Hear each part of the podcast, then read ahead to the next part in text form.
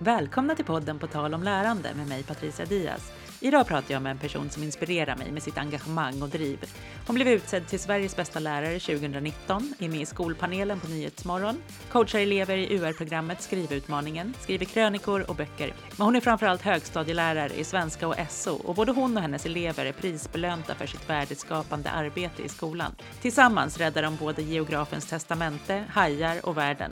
Så idag välkomnar jag stolt Maria Wiman. Det här är ju nästan dömt att misslyckas, att ordna ett arrangerat samtal om lärande. För de bästa samtalen om lärande är ju nästan alltid de där... eh, Spontana. Ja, Mm, precis. I kafferummet liksom. Eller Ja. så man står vid kaffebryggaren och ska ta en kopp kaffe och så pratar man i fem minuter. Exakt, Mm. och så får man liksom en massa aha-upplevelser och så här, jaha, har du tänkt så? Okej. Nu har vi i och för sig kaffe här. Det har vi! Och Men vi har också ju- babblat rätt länge innan vi började spela in. Så vi är Exakt, ändå lite nu- uppvärmda. Nu bestämde vi att nu sätter vi igång det här. Yes. Jag har ju ofta tänkt, att, särskilt när jag ser människor prata med varandra, när jag ser så här sociala medier, "Jaha, har de träffats? Undrar vad, men, åh, kan ni typ inte livesända ert samtal? Eller så här, de bara, nej men alltså vi är bara ute och fikar. Precis, det var privat. och då kan jag bli så här, åh jag vill vara en fluga på väggen Mm. Med, just dem som sitter och pratar. Och Och du jag tänker också, att det ska vara så nu med oss liksom? Ja men det hade väl varit Ja, fint. ja, ja gud ja. Om alla som lyssnar nu får vara som en Flugan. liten fluga, fluga på väggen. Jag har ju tänkt så här med den här podden, att jag bjuder in folk som inspirerar mig, som jag liksom ser upp till och men på olika sätt som, som jag blir inspirerad av. Och jag tycker du har ett sånt jäkla liksom, go och driv. Och man ser, ba- bara man ser dig, då ser man ju liksom på din blick att det är... Manisk person. Nej, men jag blev ju så hedrad. Det var ju jättefint att jag fick komma. Det känns ju jättehärligt. Ja, men det är, det är jag som är, jag ska tacka för det. Men jag funderar på den där, den där glöden, driven som du har. Var, var får du inspiration ifrån? Då blir det så här, liksom så här kanske klyschigt, men det är ju väldigt mycket i, i vardagen, alltså i klassrummet, i liksom samband med elevkontakten. Det är där min inspiration mycket kommer ifrån. Alltså jag inspireras jättemycket av undervisningen, dels som jag bedriver förstås, men också den, så- alltså mottagandet den får. Att eh, mycket av planeringen jag gör, den är ganska lös. Att jag liksom går in med ett arbetsområde och sen så får eleverna komma med idéer och, och förslag och tycka till. Och där blir jag jätteinspirerad och sen bygger vi vidare på det. Så, så min största inspiration är nästan eleverna faktiskt. Eh, samspelet med eleverna, det är ju det som driver mig framåt i, i min, mitt jobb. Liksom. Mm. Kanske lite, det kanske låter lite så här pretto, men det Nej, är nej, faktiskt verkligen så. inte. Jag känner, jag känner igen det där. Det, är- det är väl en av de sakerna som jag saknar allra mest från, från undervisningen. Att när man också ser att det, men där funkade ju. Och sen också få fu- fundera på varför det blev varför, varför det funkar eller varför det inte funkar. Precis. Minst lika viktigt att Ja, verkligen. fundera på. Men ehm, hur länge har du jobbat som lärare? Eh, bra, alltså det är en liten samvetsfråga, för jag har ju varit mammaledig i två omgångar. Jag vet inte om det räknas då liksom, men, men jag är ju, det är väl, jag tror att det är 14 år sedan jag blev färdig lärare. Men sen så har jag ju då varit mammaledig i några år. Så att, eh, men, men ja, jag skulle gissa typ 12, 11-12 år som, som liksom i, i arbetslivet. Så där har man ju ändå hunnit experimentera ganska mycket och gjort bort sig ganska många gånger och lärt sig, gjort om och gjort rätt liksom. Eh, Det är ju verkligen ett yrke som man blir aldrig fullärd liksom. Man utvecklas ju verkligen hela tiden, varje dag. Mm, ja, men precis. Det är väl det som är också tjusningen med att vara lärare, att man, ja, men att man hela tiden får Ja. fortsätta och... Det är både tjusningen och också skräcken. Det finns Ja. liksom inga säkra kort direkt. Utan det är liksom så här, det funkade på den här klassen men det kanske inte funkar på nästa. Eller så där. Så att det är liksom, man är nästan tvungen att hela tiden utvärdera, omvärdera och, och tänka nytt. Mm, För att ja, det ser så olika ut beroende på vilken klass man har, eller vilken skola man jobbar på, eller vilka kollegor man har, Mm. vilken fas man är i livet själv. Det är så mycket, många parametrar. Liksom. Det där tror jag är nog, det var nog det som jag snabbast insåg när jag började jobba som lärare, att så här, aha, allt, det, det, fun- det här som funkade innan lunch med en steg 3-grupp i spanska, det funkar inte med den nästa gruppen som jag har efter lunch. Exakt, ja, men det där vet jag och, och att jag tror att innan man började jobba så var man så övertygad om att undervisning var på ett visst sätt. Att så här, jag sitter inne med kunskapen, så tänkte jag i alla fall. Och, mm. och sen ska jag förmedla den och så sitter eleverna med sina tindrande ögon och bara suger i sig alla mina visdomar. Och sen så kanske man har ett prov och sen är det bra. Mm. Och sen inser man att det där funkar ju inte hela tiden. Det funkar inte varje lektion och det funkar inte på alla klasser. Och det kanske funkar ibland, men så måste man omvärdera och göra om och sådär. Det är liksom, ja, verkligheten är inte alls så som man kanske, som den ser ut på film mm. i skolvärlden. Liksom. Utan vi har ju, det är ett evigt knixande för att få till det. Mm. Vilket är en charm. Ja, ja men verkligen. Ja, men vad, finns det något som du vet idag, som du inte visste när du började som lärare? Ja, men det, det, det kanske är ett deppigt svar, jag vet inte, men det är väl att man kanske inte förstod riktigt hur mycket det är runt omkring när mm. man pluggar till lärare så tänker man att jag är där för att jag är expert på mina ämnen. Liksom. Jag är jätteintresserad av historia, mm. därför ska jag bli historielärare. Och sen kommer man till en vardag där Visst, mycket handlar om mina ämnen, men jättemycket handlar också om att eh, rodda i konflikter eller leta efter material eller bråka med internet eller kontakta föräldrar. Alltså det är så mycket mm, som mm. också är läraryrket som inte har att göra med med mina ämneskunskaper. Mm. Och det tror jag var en stor, eh, liksom, eh, för mig i alla fall, var det såhär, jaha, det räcker inte med att jag hade A i historia, liksom, utan jag måste också ha massa kunskaper om relationer och mm. eh, hur man ja, roddar i konflikter eller Ja, men verkligen. Det där, ja, men det där känner jag verkligen igen också från när jag själv blev ja. lärare. Jag, jag älskar ju liksom mina ämnen, alltså engelska och spanska och är en sån här super språknörd. Och var så här, åh gud vad kul, nu ska jag få ägna mig bara åt det här. Och jag hade, var nog lite så här förskonad mitt första lärarår, för då jobbade jag på så här, med väldigt högpresterande mm. elever och så här, väldigt välfungerande överhuvudtaget i skolan. Så, att, eh, där, så då, då blev jag lite såhär, ja men det här, var enkelt. Ja. enkelt. Mm. Sen fick jag en reality check när jag kom till en mer, alltså mer normala Ja, vanlig. Ja. ja, precis. Nej, men det är väl, och jag tycker nu, nu tycker jag att det är en stor del av yrket också. Jag tycker ju om det här relationella och mm. jag vill ju jobba så. Det, det, är ju en charm att kunna gå i korridoren och, och prata om TikTok-videos. Liksom. Att det måste inte handla om franska revolutionen. eller sådär. Nej, det är okej. Okay. Alltså, det, liksom, det finns något, något härligt i att få den här fingertoppskänslan i att mm. kunna som jag då jobbar på högstadiet, att möta de här tonåringarna där de är och sådär. Mm. Eh, men det var väl något jag inte förstod den dagen jag tog beslutet att bli lärare, liksom, att det skulle vara så mycket mer än, mm. än att bara vara proffs på sina ämnen. Liksom. Vad tror du är, inte det viktigaste är ju svårt att sätta fingret på, men om du ska säga någonting som du tror är viktigt förutom relationer? Mm. Vad tror du är viktigt när det kommer till lärande? Ja, men det blir väl också eh, så kanske obvious svar, men att, alltså, att hitta motivationen. För att jag tror att ibland glömmer vi bort hur det känns då att jobba, att vara barn eller tonåring. Att vi tänker så här, men det är väl klart de är intresserade av att skriva reportage. Fast är man liksom 14 och så här, ska jag skriva ett reportage för? Alltså sådär att man får inte glömma bort att, att motivera dem på något annat sätt än att locka med, med att du ska få ett bra jobb när du är 25. Eller att du ska få ett bra betyg när du mm. går ut nian. För jag tror att ganska få barn och ungdomar tycker att det är prio ett. Man mm. måste hitta man får inte ta den där motivationen för given, så mm. tänker jag. Så det är väl också en stor del av lärandet. För att vi ska kunna lära oss måste vi vara motiverade. Mm. Och den får vi inte glömma, den biten i skolan. Att liksom hela tiden experimentera oss fram till att hitta liksom motivationen. Mm. Men det är ju du är ju superduktig på det, med det värdeskapande lärande. Ja, precis. Och det där har jag liksom, det har väl jag mm, också lärt mig den hårda vägen. För att mm. jag hade ju jättemycket problem i början. Jag hade jättebesvärliga klasser tyckte jag. Där de var så här, det fanns ingen motor och de hade tråkigt och vi var arga på varandra och de tyckte jag var tråkig, jag tyckte de var tråkiga. Det var så här trist. Eh, och då tror jag att jag bara, jag tog nog inte dem på allvar riktigt. Jag insåg inte att det sitter individer där som faktiskt är barn. Eller de, de tycker inte att min undervisning är jätterolig liksom. Och jag mm. fattar inte det. Eh, så att då fick jag liksom den hårda vägen på något sätt komma fram till att hur ska jag göra för att nå dem? Och då gled jag in på det här värdeskapande, att försöka hitta mottagare till exempel. Mm. Det kan ju vara en motivator, det finns ju massa sätt att mm. motivera sig på. Men, men just den biten tror jag är jätteviktig, att, att inte glömma bort mm. motivationen i det här. Men det där har jag också en erfarenhet ifrån när jag, första gången som jag eh, ordnade ett så här, eh, det var ju ett fiktivt projekt, mm. en, som blev ett autentiskt de skulle göra en virtuell roadtrip genom mm. USA och det här är ju länge sedan. Det är, ett klassiskt lektionsupplägg ändå. Ja, nästan, ja, ja det är nästan tio år sedan och de skulle, man skulle ja. blogga om det. Ah. Så då publicerade de ju på mm. bloggar då. Eh, och jag hade ju sagt att nu kommer era föräldrar att följa era bloggar. Så här. För jag tänkte att det skulle räcka som mottagare. Ja. Och det gjorde det för ganska många av dem, men absolut inte för alla. Och jag kom- kommer aldrig glömma de här två, för jag lärde mig så himla mycket på just det. Eh, men två killar, som, eh, och den här historien har jag berättat många gånger, men eh, ja, jag tar den en gång till. De var så himla anti innan, och sen så hade, publicerade de sin blogg, började lägga upp lite inlägg. Och sen kom de in i klassrummet en dag och var liksom så helt så starstruck och bara alltså, Patricia, vet du vad som har hänt?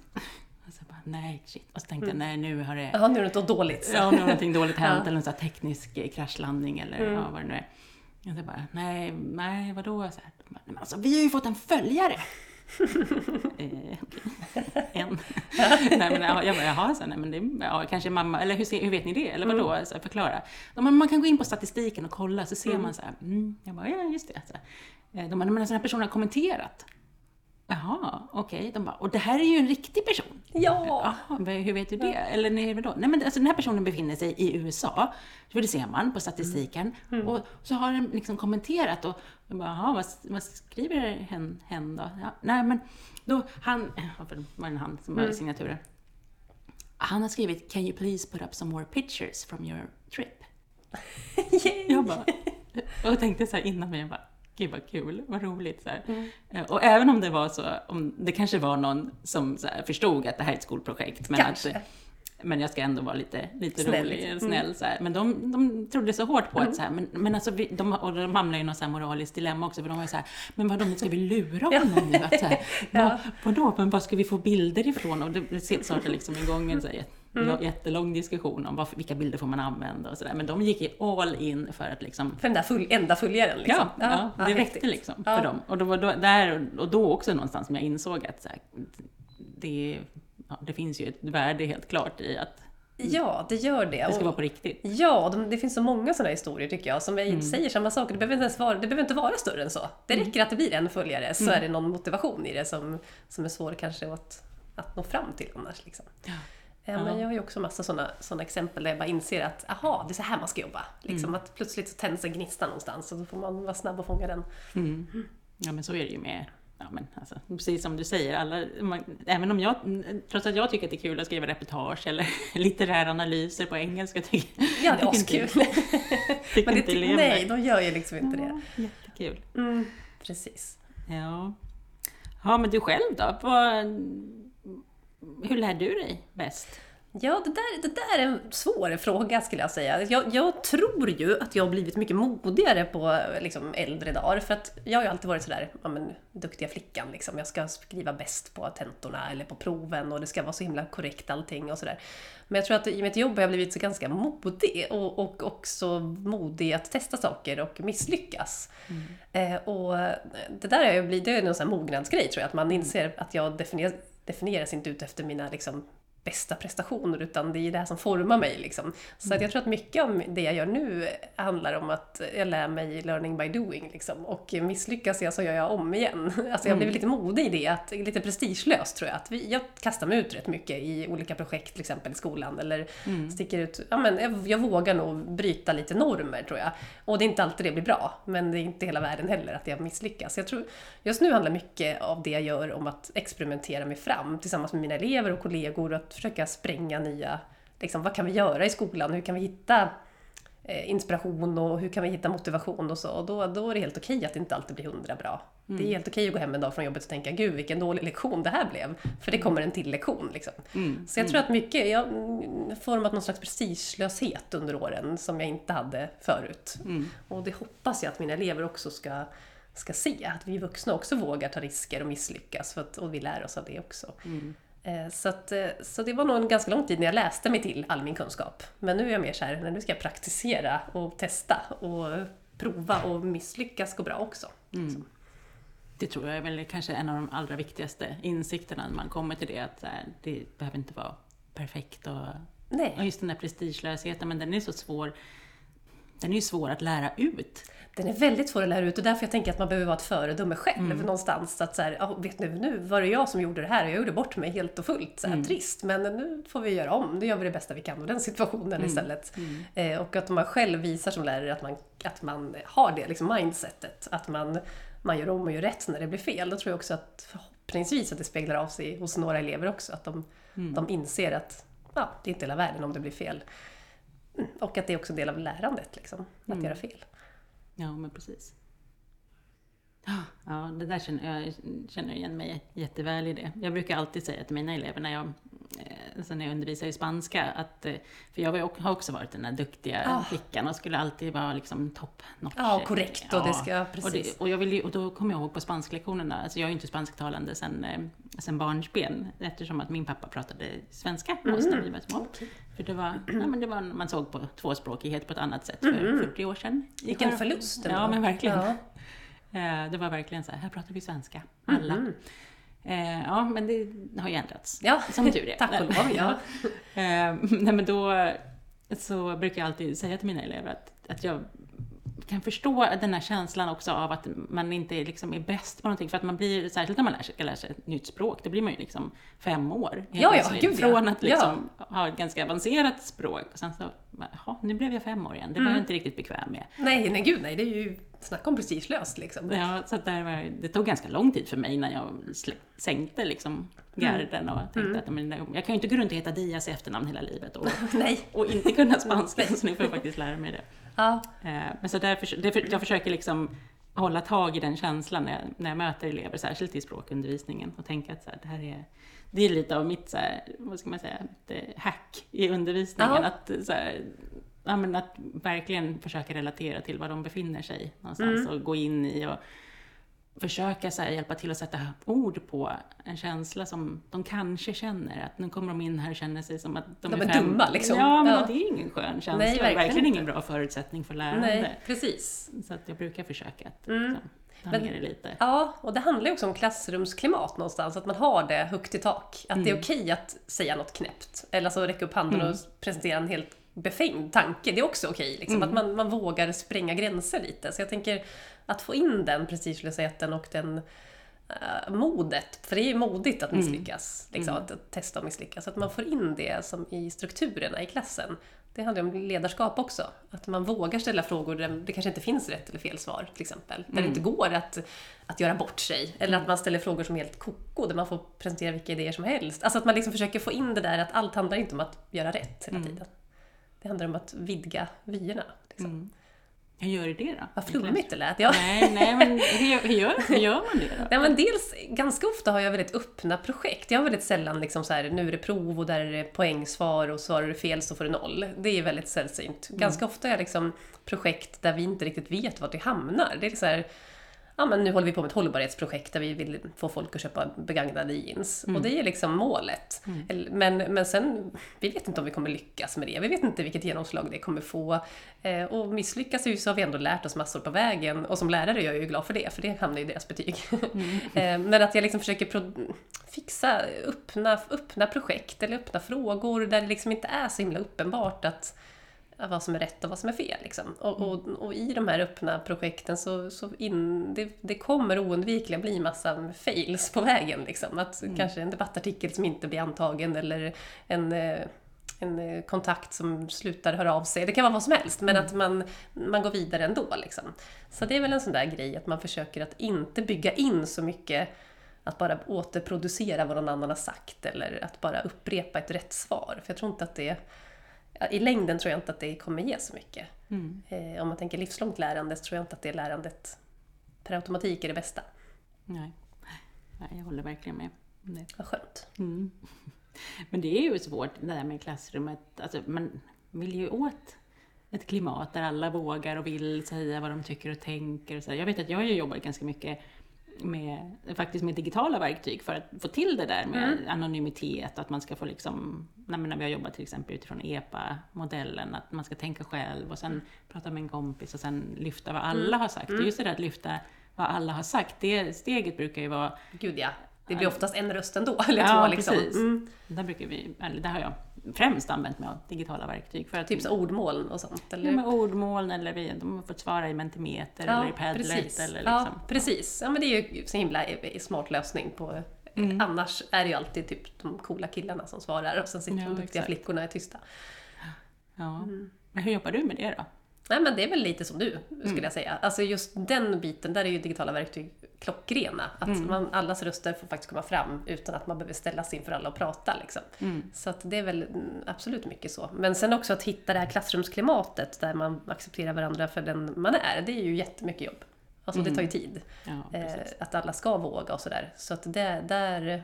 Det är ju liksom svårt att prata fram. Ja, det är det. Det måste man också praktisera någonstans och hela tiden vara noga med att ha nolltolerans mot att hånskratta åt någon som säger fel eller sådär. Men, men det är ju verkligen, det, är ju, finns ju, det är ju ett eget poddavsnitt nästan, hur man kommer in på Ja. det liksom. Det är komplext, verkligen. Ja, men verkligen. Kan du berätta om någon så här, ska vi kalla det för något, sån här eureka moment, när du har så här, Ja. för, liksom förstått någonting, när det har så trillat ner på lätten? Att, Ja, ah, jag har ju ett sånt där som jag säkert har tjatat om, så om folk har lyssnat på någon annan podd så har de hört den här historien redan, men nu kör jag den ändå. Och det var väl just den här, jag hade den här bråkiga klassen som de gick i, de gick i femman och det var så destruktiv struktur liksom. Det var så deppigt, det var mycket konflikter och jag var missnöjd med dem och de var missnöjda med mig. Vi hade liksom trist på lektionerna. Men så, så hade vi kollat på Geografens testamente, UR-serien om, om geografi. Och där, eh, vi hade sett de två säsongerna som fanns och det kom ingen till säsong. Och, och då var det en av mina elever som sa så här, men vet du, då måste ju vi rädda Geografens testamente. Vi måste ju se till så det blir en till säsong. Det var första gången jag i hela mitt liv tog en elevs eh, på allvar liksom, och tänkte ja, det ska vi. Så det gjorde vi. Så vi räddade ju faktiskt hela Geografens testamente. Det blev ju en till säsong. Det var ju ett års arbete på alla möjliga plan. Liksom. Allt ifrån att skriva debattartiklar till att argumentera med UR till att eh, skriva flygblad och skicka runt till politiker och alltså massor, jätteprojekt. Men det där mom, liksom mitt moment var ju att det var en elev som föreslog någonting och istället för att jag skulle säga så här, nej men det går väl inte, så sa jag så här för första gången i mitt liv, ja det ska vi, vi ska rädda geografens testamente. Och det fick ju hela, alltså jag omvärderar ju allt jag visste om pedagogik efter det. Att det är så här man ska jobba, alltså lyfta in eleverna och ta deras åsikter på allvar och och jobba med projekt där de får göra skillnad på riktigt. Så att eh, min undervisning före och efter det är ju helt väsensskild. Liksom. Så att det är ju tack och lov att jag hakade på den grejen, för det fick ju hela... Ja, mitt jobb blev så mycket roligare efter det. Och viktigare tror jag också. Vad fick dig då att våga säga Jag tror att jag var så, det, det här är också trist svar, men jag tror att jag var så less. Jag var så less på mitt jobb. Det var så, jag tyckte det var så trist. Att så här, jag tyckte min undervisning var tråkig, jag tyckte eleverna var rätt så trista. Det var bara så deppigt. Så när han sa så här, vi måste rädda, då var det så här, ja, jag har inget att förlora på det. Det är som Alltså, man är, jag, jag hör mig själv, det är som när jag pratar med min treåring ibland. ja men gör det ja, då. ja, men lite exakt! Ja, men gör det då! ja, men lite så. det. Precis. Det jätte, jättebra. Ja, ja men det var nog exakt så. Det var så här, ja, ja, uppgivet liksom. Men sen blev det ju superkul och det den klassen som jag hade då hade jag hela vägen upp till nian sen och vi gjorde massa coola, bra grejer så vi hittade ju verkligen varann och det var tack vare det här projektet, det är jag övertygad om. Så, att, så det är verkligen mitt moment. Jag är så glad att jag, att jag var så uppgiven den där dagen att jag gick med på det. så att, Ja, för tänk om du hade planerat något helt annat arbetsområde, då kanske det hade blivit... Exakt! Risken var ju att man skulle sagt såhär, nej det kan vi ju inte för nu ska vi ju göra det här. Men nu bara tänkte jag, ja whatever, ja, vi kör. Och så blev det så himla himla kul och bra. Så att, eh, mm, det, det var nog min stora, evigt tacksam för det. Ja, jag har ett liknande, men eh, ett annat Eureka moment som jag tänkte att eh, skulle berätta om. När det, också, det har ju också med elever att göra. Det har ju alltid med, Mm. Ja, det man, allt. Mm. man lär sig ju alltid av dem. Det, det var ju nå, eh, någon eh, morgon när jag kom och skulle ha, jag hade skrivit i lektionsplaneringen att vi skulle hålla på med eh, imperfekt konjunktiv Mm. och konditionalis. Festligt! Ja, verkligen. Det har ju också att göra med vad man sätter för rubrik på lektioner. Alltså, det, kan, det kan vara lite viktigt. Kan Men det, då, eh, det här var ju eh, elever som läste spanska steg 5 och det var lite, lite i så här studenttider, för det, jag tror att det här var i så april eller så. Men ja, det här var i alla fall en genomgång som jag skulle ha. Och det här var också lite före och efter, för att här var jag så här, jag ville inte tänka om när jag skulle hålla den här genomgången just där och då. Du hade ju förberett liksom. Mm. Ja, och jag var så taggad, för det här, jag, sånt som jag tycker är kul. Ja. Det är också ett eget poddavsnitt. Ja. Men det var tre elever på plats av de 15 som var i gruppen. Men då gjorde jag så att jag satte upp iPaden och filmade genomgången i klassrummet och så la jag ut det på YouTube. Eh, Det ligger dolt, för det är inte my proudest moment. Men det, det finns kvar. Ja, det finns kvar. Eh, Men eh, det, var ju till för eleverna. Så fick ju de som inte var med titta på det. I, i efterhand. Och då sa de så här, alltså, det här var ju så bra Patricia, kan vi inte alltid göra så här? Och då skrattade jag ju. Och sa, nej men det är klart vi inte kan. Så gör man ju inte. Nej, så här gör man inte, så här bedriver man inte undervisning. Jag var ju på plats och det var inte ni. Och, ja, ni måste vara på plats för att annars, det säger. CSN också. Ja, precis. Just det. gymnasieelev. Ja, eh, men då så skrattade jag lite grann och alltid när jag berättar den, där, den historien för folk så brukar folk också säga mm, det är klart de tyckte det, att ni alltid skulle Ja, göra så. ja. Men det fick ju mig att tänka på det här, ja, varför skulle vi inte kunna ha gjort så då? Såklart. Att Vi hade vill ju kunnat- att de ska lära sig liksom. Ja, så den där en kvart, eh, kvarten genomgång, det är klart att jag skulle spela in den. Så det var också där som jag började tänka kring det här med flipped classroom på riktigt, och det här är ju länge sedan. Men du bara gled in på det då? Alltså, du, det var mer som en slump att det blev... Ja, för att jag också så här, för att eleverna, men den, du vet den här frågan är så här, ska vi göra något viktigt på lektionen? Kan vi, vi göra hål nu fram tills du kommer? Just det. Måste, kan, måste vi komma Kan på vi din lektion? Och det har ju varit mitt så här mantra, alltid när jag jobbat som lärare, att försöka undvika den frågan. Att de ska veta att nej men vi gör något viktigt på lektionen, när vi är tillsammans, när vi sitter 30 personer i ett rum, då, ska, då försöker jag göra ett upplägg där, där vi drar nytta av att ni faktiskt är på plats.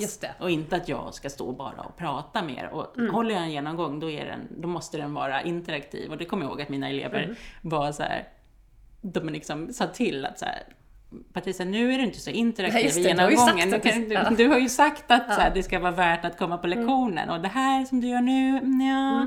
Det fick jag ganska många exit-tickets för att jag sa att jag vill att ni kollar på det här. Det är farligt det. när man börjar. Alltså. Ja, verkligen. Med, när de ska vara med och tänka och tycka, då får man väldigt mycket feedback. Så är det, så är det. De är ganska odrägliga efter ett tag. på ett bra sätt. Ja, verkligen. Ja, men det är väl lite, lite intressant egentligen. Att det, men det säger också ganska mycket tror jag om det här vi pratade om i början, att man inte kan lär, läsa sig till läraryrket helt och fullt. För både ditt och mitt exempel har ju att göra med saker som händer i stunden, i klassrummet. Hade jag läst en bok som var så här, och sen om någon säger geografens testamente, då ska, det, det hade inte varit samma sak. Så att det är någonstans handlar det mycket om det här, fånga upp eh, liksom, situationen när den händer och sen så ta det därifrån. Liksom. Hantverket på något sätt. Ja, men precis. Det är ju ganska få yrken som liksom, Jag tror det också. ja, Där det är så oförutsägbart och där man kan hamna lite hur som helst beroende på hur man, vilket kliv man tar. ja men precis. Och där man också måste ha, vara rätt kreativ för Ja, och flexibel. och Ja. prestigelös i... Ja, det är, det är ett häftigt yrke. Ja, det är det. Kom- komplext. Ja, och det är härligt och eh, härligt och jobbigt. Ja, nu spelar vi in det här liksom första december, i slutet på terminen, Ja. i en pandemi, så nu är det mer Ja, nu- jobbigt än härligt. Det är väldigt, väldigt jobbigt. Ja, men precis. Du, du har ju sagt så förut att, så här, att man kan, ska knorra till undervisningen.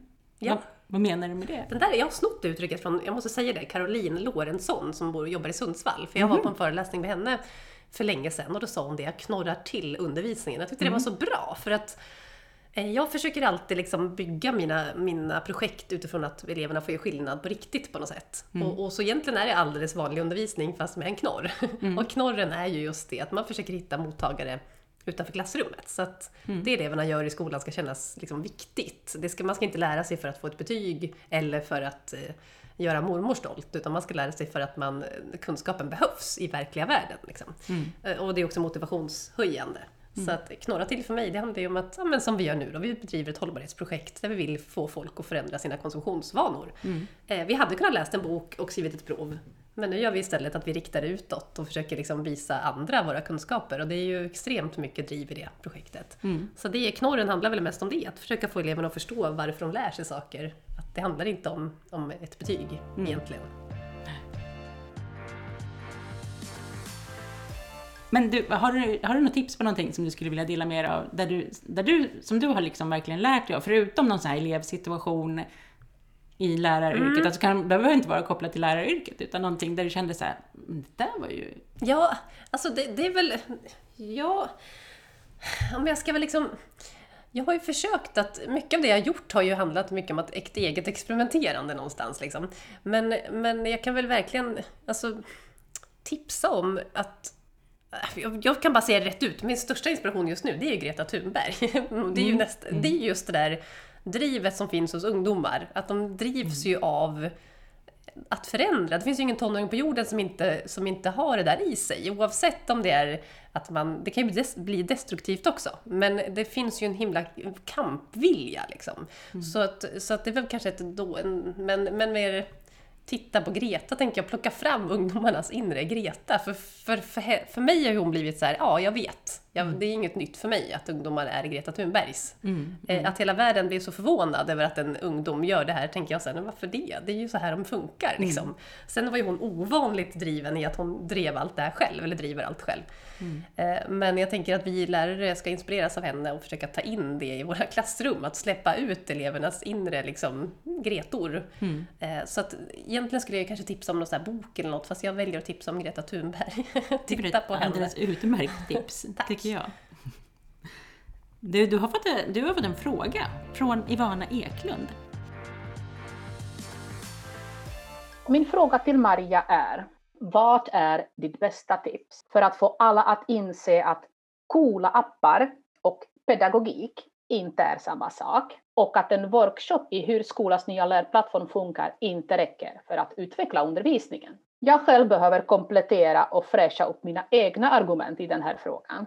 Så jag vill gärna att du, Maria, berättar lite mer om hur du tänker kring det här.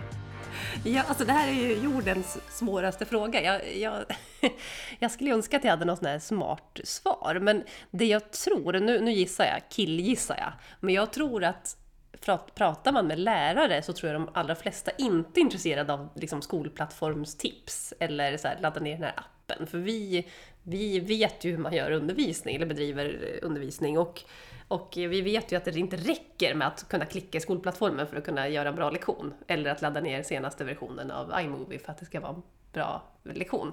Så, däremot tror jag att skolledare ibland, nu, nu, nu kanske jag får skita, men jag tror att skolledare ibland tänker att det är det enklaste. Vi har en workshop på nya skolplattformen och sen kommer allt flyta. Mm. Eh, och man kanske inte har hört med kollegiet att, att vi, det där behärskar vi ju nu. Tror jag de allra flesta av oss vet hur man laddar ner en app och mm. lär sig en app. Eh, men däremot behöver vi tips på hur man faktiskt kan, kan konkret använda den här appen eller skol, skolplattformens alla funktioner för att kunna utforma cool undervisning. Liksom. Så jag tror att mitt tips egentligen handlar om lyssna med lärarna, be rektorerna prata med lärare när de beställer in olika typer av workshops och sånt. För jag tror de allra flesta lärare håller med om att att lära sig klicka i skolplattformen inte är liksom det mest intressanta i digitaliseringen. Det är inte det vi är ute efter. Liksom. Mm.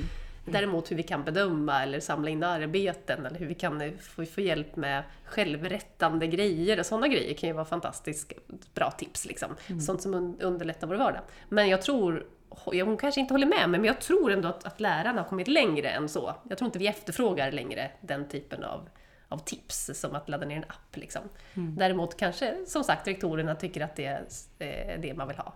Mm. Så prata Det är en ganska oss. enkel lösning att bjuda in den där äh, inspirationsföreläsaren. Exakt. Digitala verktyg. Nu, ja, det har, sådana har ju jag gjort, sådana föreläsningar, ja. Jag men, tänkte just det, det kanske... Ja, absolut. ja. Eh, och det, men jag brukar också säga att det här kan man inte ge så mycket om ni inte fortsätter jobba och att man får diskutera och testa och, och verkligen ut, sitta och utvärdera med kollegorna. Och kopplat till undervisningen och en situation. Och som, som vi pratade om tidigare så är ett upplägg som fungerar för en elevgrupp funkar ju inte för en annan. Nej, exakt. Och där har vi det ju igen, som du säger, mm. följa upp, utvärdera, komma tillbaka, diskutera igen och sådär. Mm. Så att, så, men det är ju lite risken alltid med de här föreläsningarna, att man dyker upp som gubben i lådan liksom. Mm, och sen så precis. har man något jätteinspirerande en timme, och sen försvinner man och så händer ingenting. Mm. Så att, eh, mm. Då är det i så fall bättre med en process, eh, alltså att man får vara med och leda en process ja, ett tag. definitivt, så man kan följa upp och så. Men, men eh, kanske, kanske dåligt svar, men jag tänker ändå prata med, med lärarna. Jag tror att vi har kommit längre än att vilja ha klick, klicktips. Det tror jag också. Skönt. Men du, på tal om böcker. Du, ja. du, du kommer ju med en ny bok. Jag blir snart tvåbarnsbokmoder. Ja, exakt. Ja. Kan du inte berätta lite om den? Jo, jättegärna. Den, den kommer ut i, i, mitten på januari och eh, riktar sig till nyexade eh, lärare. Så, så, lite om det vi har pratat om idag, att det är svårt att läsa sig till läraryrket. Mm. Det blir lite ironiskt då att jag ger ut en bok om just det, men jag har försökt samla liksom tips och tricks för hur man överlever första tiden som lärare. Alltifrån praktiska, så här, vad är GDPR? Eller vad, vad har jag för skyldigheter? Vad, får jag plocka en mobil från en elev? Eller vad händer om två elever börjar bråka? Men också mycket om klassrumsledarskap. Hur gör man när man träffar en klass första gången? Hur behåller man arbetsro? Eh, hur förhåller jag mig till styrdokumenten? Ja, men mycket praktiska tips till nyexade. Jag försöker skriva en brutalt ärlig bok om alla mina egna misstag och hur mycket jag har gjort bort mig i livet. Mm. och också liksom en bok om motivation och hur man ska hantera sitt första år som lärare. Mm. Alltså all respekt till lärarstudenter som kommer ut och plötsligt mm. ska ta tag i allt det här det är ett stort glapp mellan lärarhögskolan och praktiken. Liksom. Verkligen. Mm. Så, så jag, jag, med, med kärlek har jag skrivit den här boken till dem. Hoppas mm. att den ska vara en vän att hålla i handen när det stormar. Mm. Om det stormar. Gud vad värdefullt. Det hade man ju själv velat läsa när man kom ut. Ja, men jag hoppas att det ska kännas så. Att den ska vara lite, lite prestigelös och glad och peppig. Men också lite liksom, ärlig med hur det kan se ut. Och att det är helt okej att man kommer en ett tisdag i november och har liksom, dålig ambitionsnivå. det är så ja. vårt jobb ser ut. Liksom. Ja. Ja men vad härligt, det ska bli jätteintressant och jättespännande att läsa. Jag tror att säkert att det är nog inte bara nyexade som kommer att eh, Nej, ha, kanske inte. ha glädje av att läsa den. Mycket handlar ju också om motivation och lite om så här, hjärnan och hur den funkar och sådär. Så jag mm. tänker det också, den levlar upp lite mot slutet. Så att kanske att fler kan, kan hitta nyheter i den också. Ja. Jag ska läsa med glädje. Ah, kul! Mm. kul.